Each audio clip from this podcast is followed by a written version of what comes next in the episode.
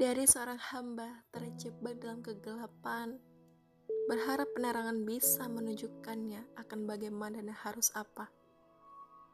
Kuucapkan maaf kepada kalian gambaran akan proses pencarian tidak terekam dengan detailnya.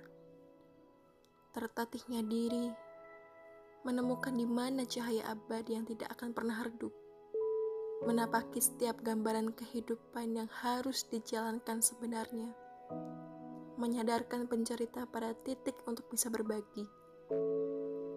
Oke, tidak usah sesalkan.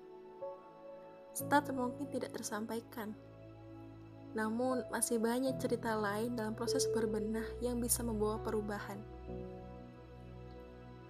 Mari kita mulai cerita ini Semoga Allah Sang Tuhan memimpin setiap ucapan, berharap hikmah bisa tertancap dalam keimanan.